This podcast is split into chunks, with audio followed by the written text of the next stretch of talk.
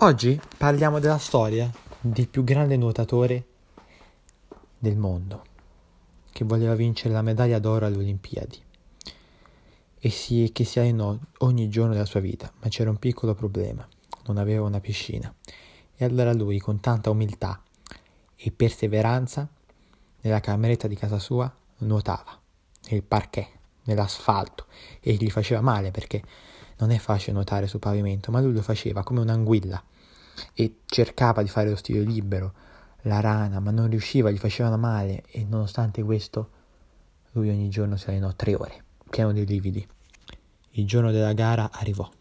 e perse perché non era allenato all'acqua, lui faceva un altro tipo di piscina.